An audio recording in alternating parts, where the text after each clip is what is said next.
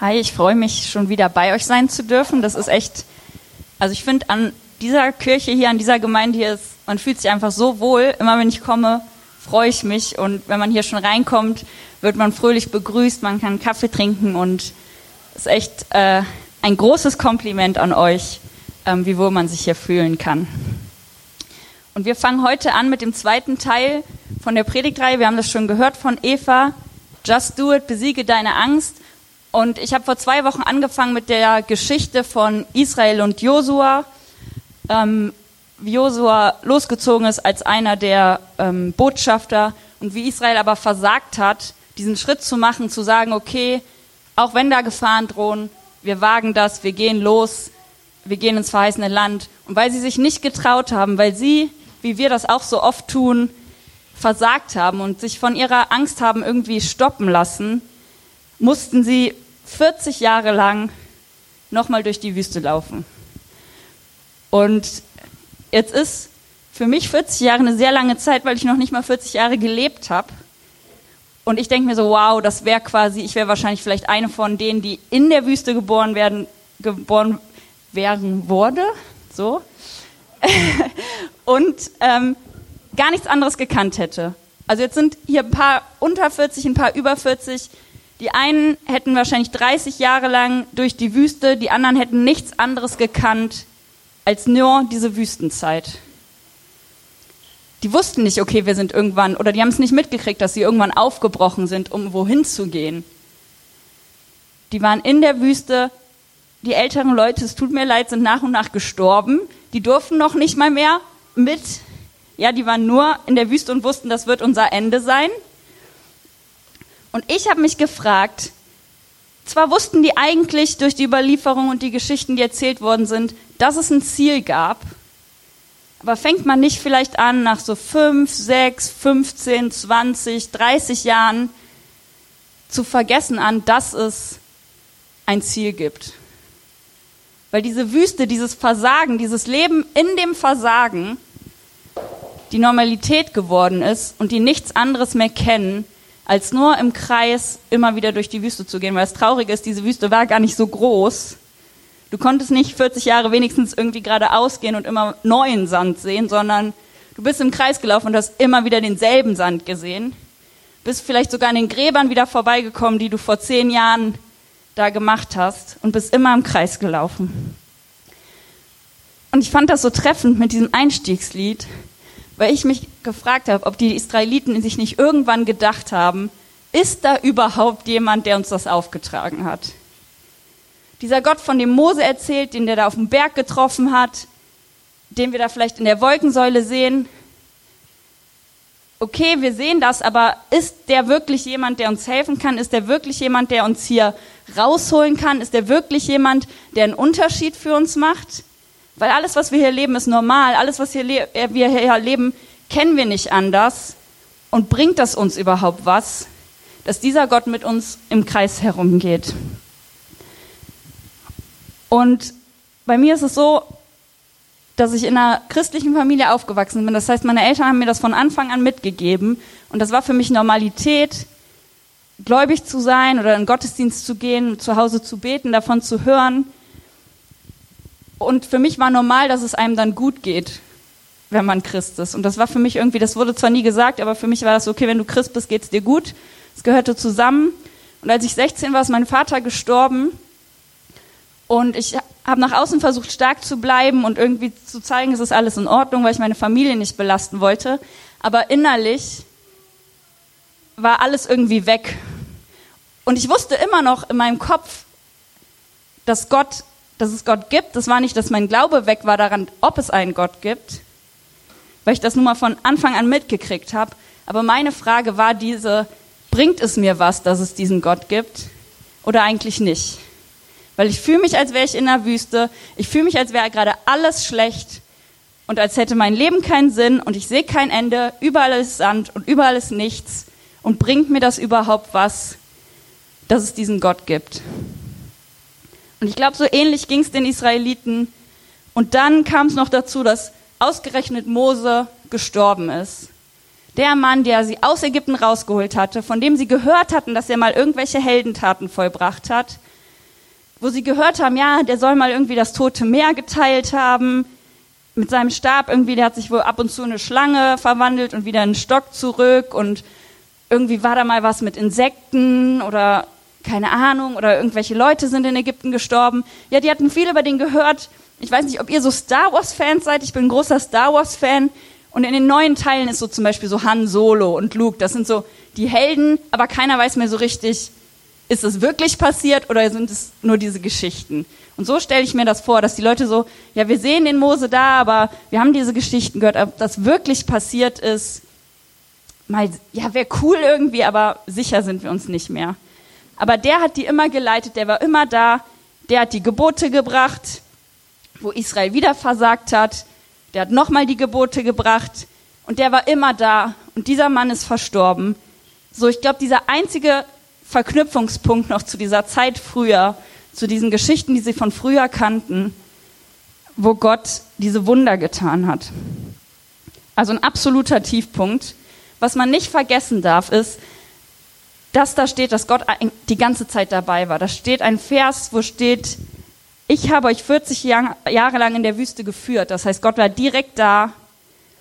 Eure Kleidung ist nicht verschlissen und eure Schuhe haben sich nicht abgenutzt.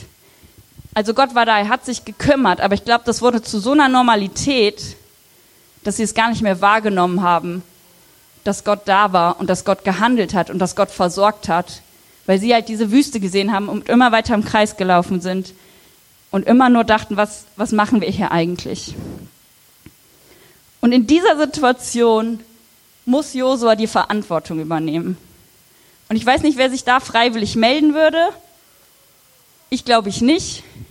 Wir haben das vor 2 Wochen gehört. Josua war einer von den wenigen, die gesagt haben, kommt, lass uns gehen in das verheißene Land. Das heißt, wäre es nach Josua gegangen, wären die seit 40 Jahren schon am Ziel angekommen.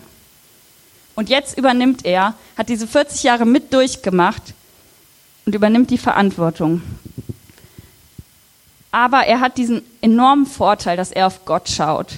Und Gott ihm immer und immer wieder sagt, sei mutig und stark, lass dir keine Angst einjagen, lass dich nicht einschüchtern, denn Jahwe, und das bedeutet, Gott, der derselbe ist gestern, der derselbe ist von Mose, ist derselbe jetzt und wird derselbe sein.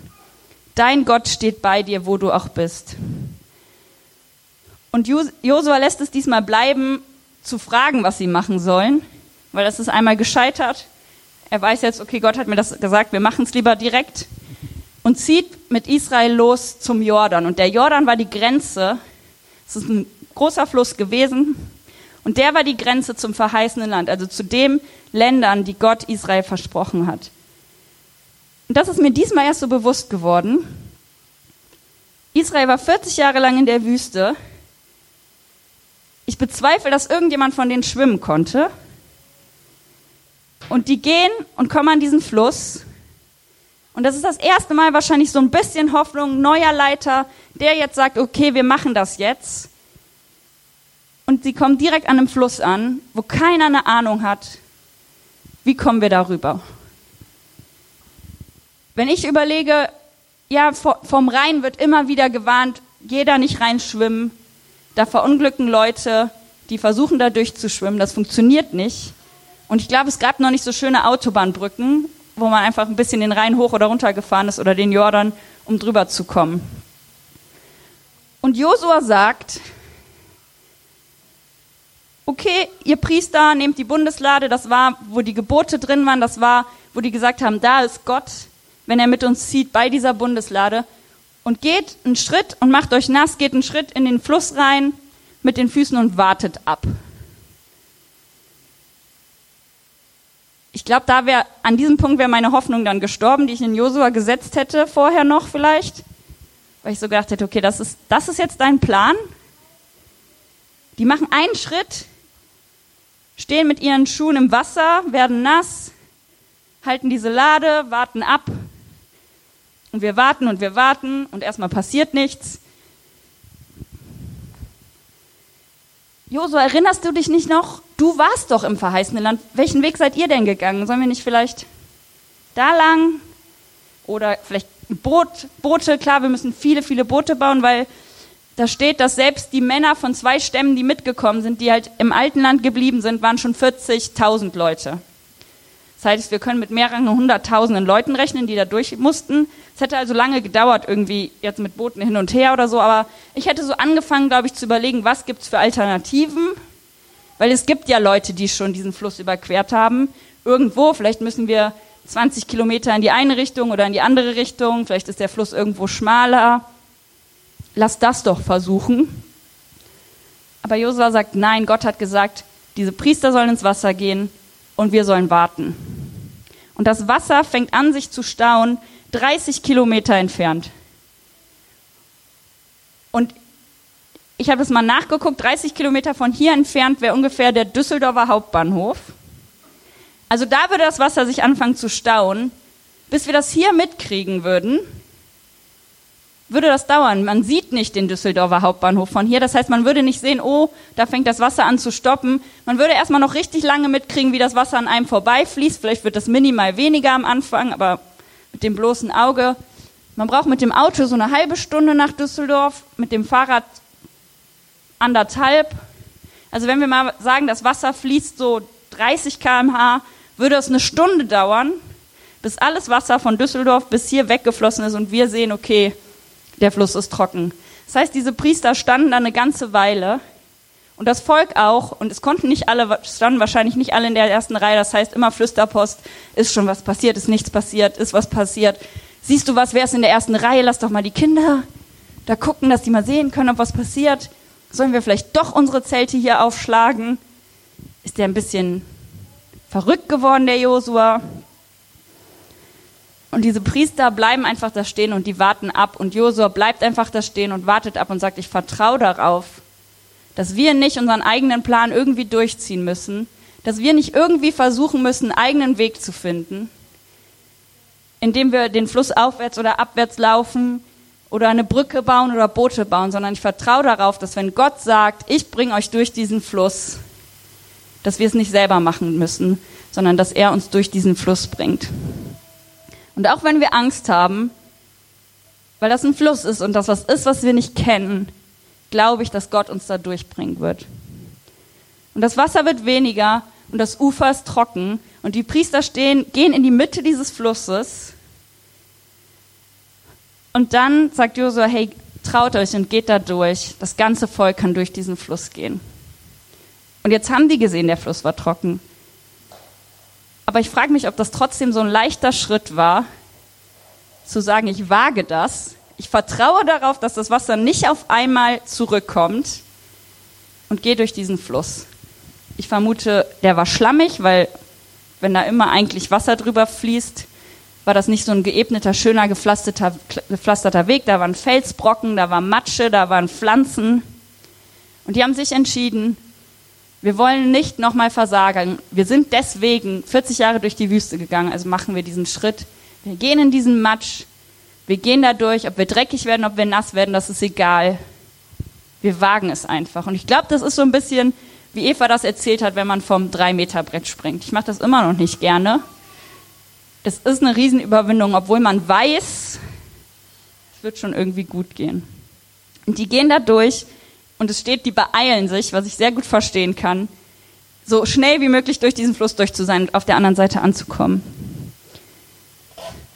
Und das ist das Erste, was ich euch heute mitgeben möchte, dass man es manchmal einfach wagen muss, diesen Schritt zu machen, bevor man irgendwie versucht, es selber hinzukriegen, einfach zu vertrauen, dass das, was Gott gesagt hat, stimmen wird und man diesen Schritt wagt, durch diesen Fluss zu gehen.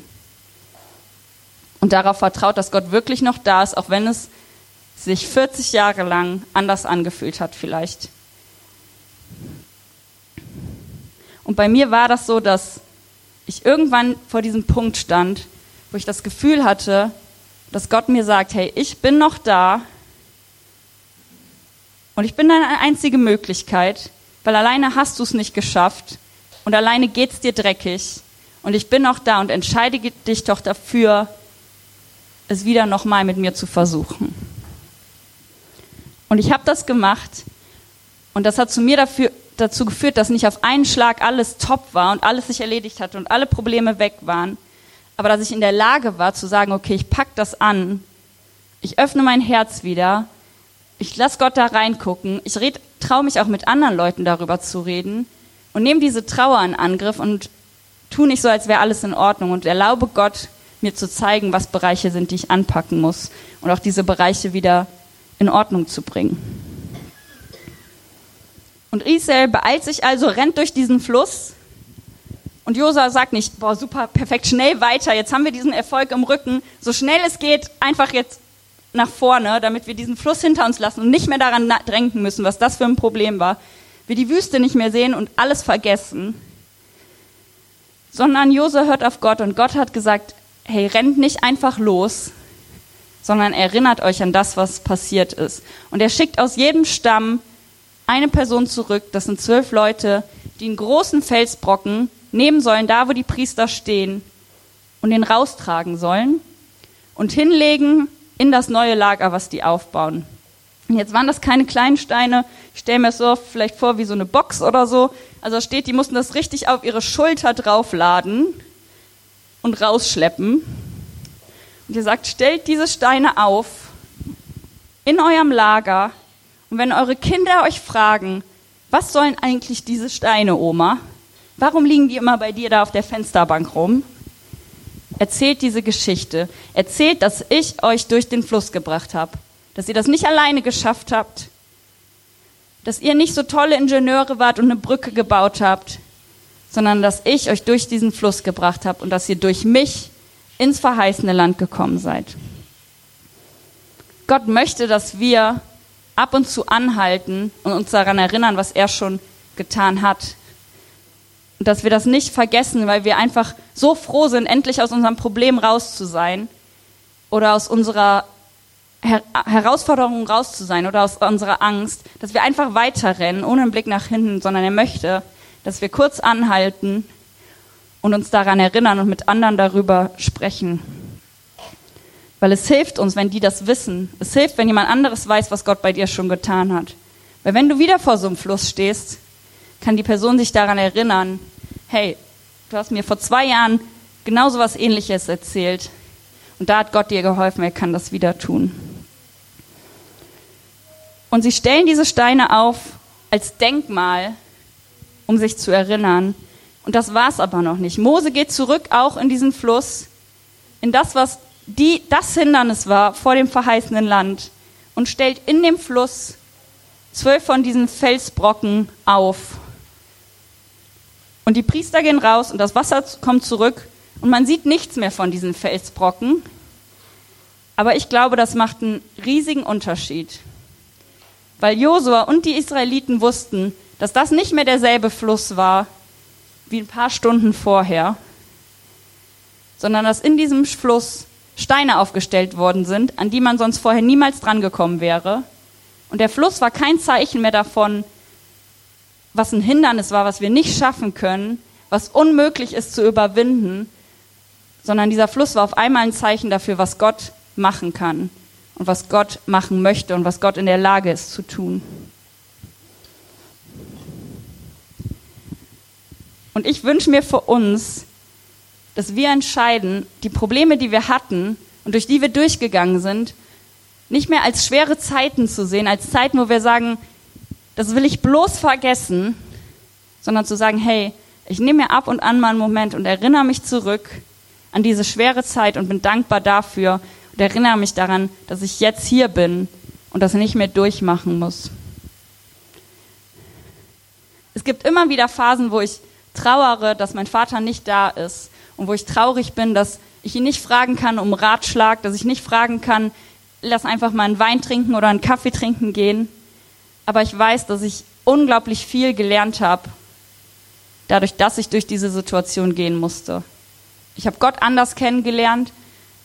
Meine Geschwister und ich sind so eng, wie wir niemals vorher waren. Und bei uns allen ist es so passiert, dass wir Gott besser kennengelernt haben dadurch.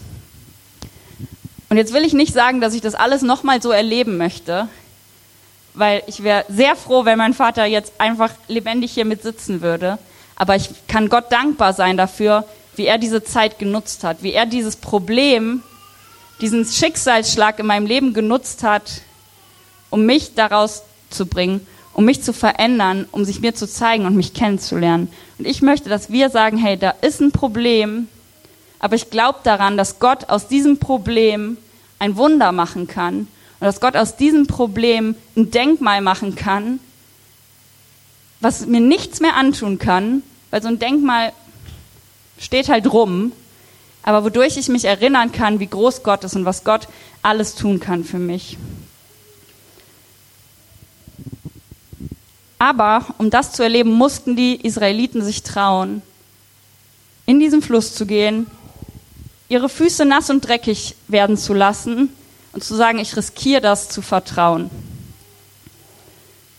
Und ihre Geschichte war noch nicht zu Ende. Das war nicht, die kamen da an und die Milch und der Honig, der ihnen versprochen war, flossen und alles war vorbei. Die hatten noch viele, viele Herausforderungen vor sich. Aber sie hatten eine Erinnerung im Rücken und eine Stärkung im Rücken, wo sie wussten, damit können wir weitermachen. Und das erzähle ich euch nicht diese Woche, das erzähle ich euch nächste Woche, wie es dann weiterging. Aber ich möchte einfach, dass wir diesen Gedanken festhalten. Welche Flüsse, welche Hindernisse wollen wir sehen, dass Gott diese zu Denkmälern macht, die uns nichts mehr anhaben können. Und ich möchte noch kurz beten. Gott, ich danke dir, dass du mit uns gehst, egal ob wir das gerade merken oder nicht. Ich danke dir, dass du antwortest, wenn wir fragen, ob da jemand ist. Dass wir darauf vertrauen können, dass du bei uns bist und dass du uns helfen möchtest, auch wenn es sich so anfühlt oder wirklich eine Wüste ist, in der wir gerade stehen. Und ich möchte dich einfach bitten, dass wir uns trauen, zu sagen, ich begebe mich in dieses Unbekannte, ich begebe mich in diesen Fluss und vertraue darauf, dass du das Wasser irgendwo stoppst und mich hier durchlaufen lässt, ohne Schaden zu nehmen. Und ich danke dir, dass du das kannst. Ich danke dir, dass wir darauf vertrauen dürfen, dass du das kannst. Und möchte ich einfach bitten, dass jeder, der das möchte, das erleben kann in seinem Leben. Amen.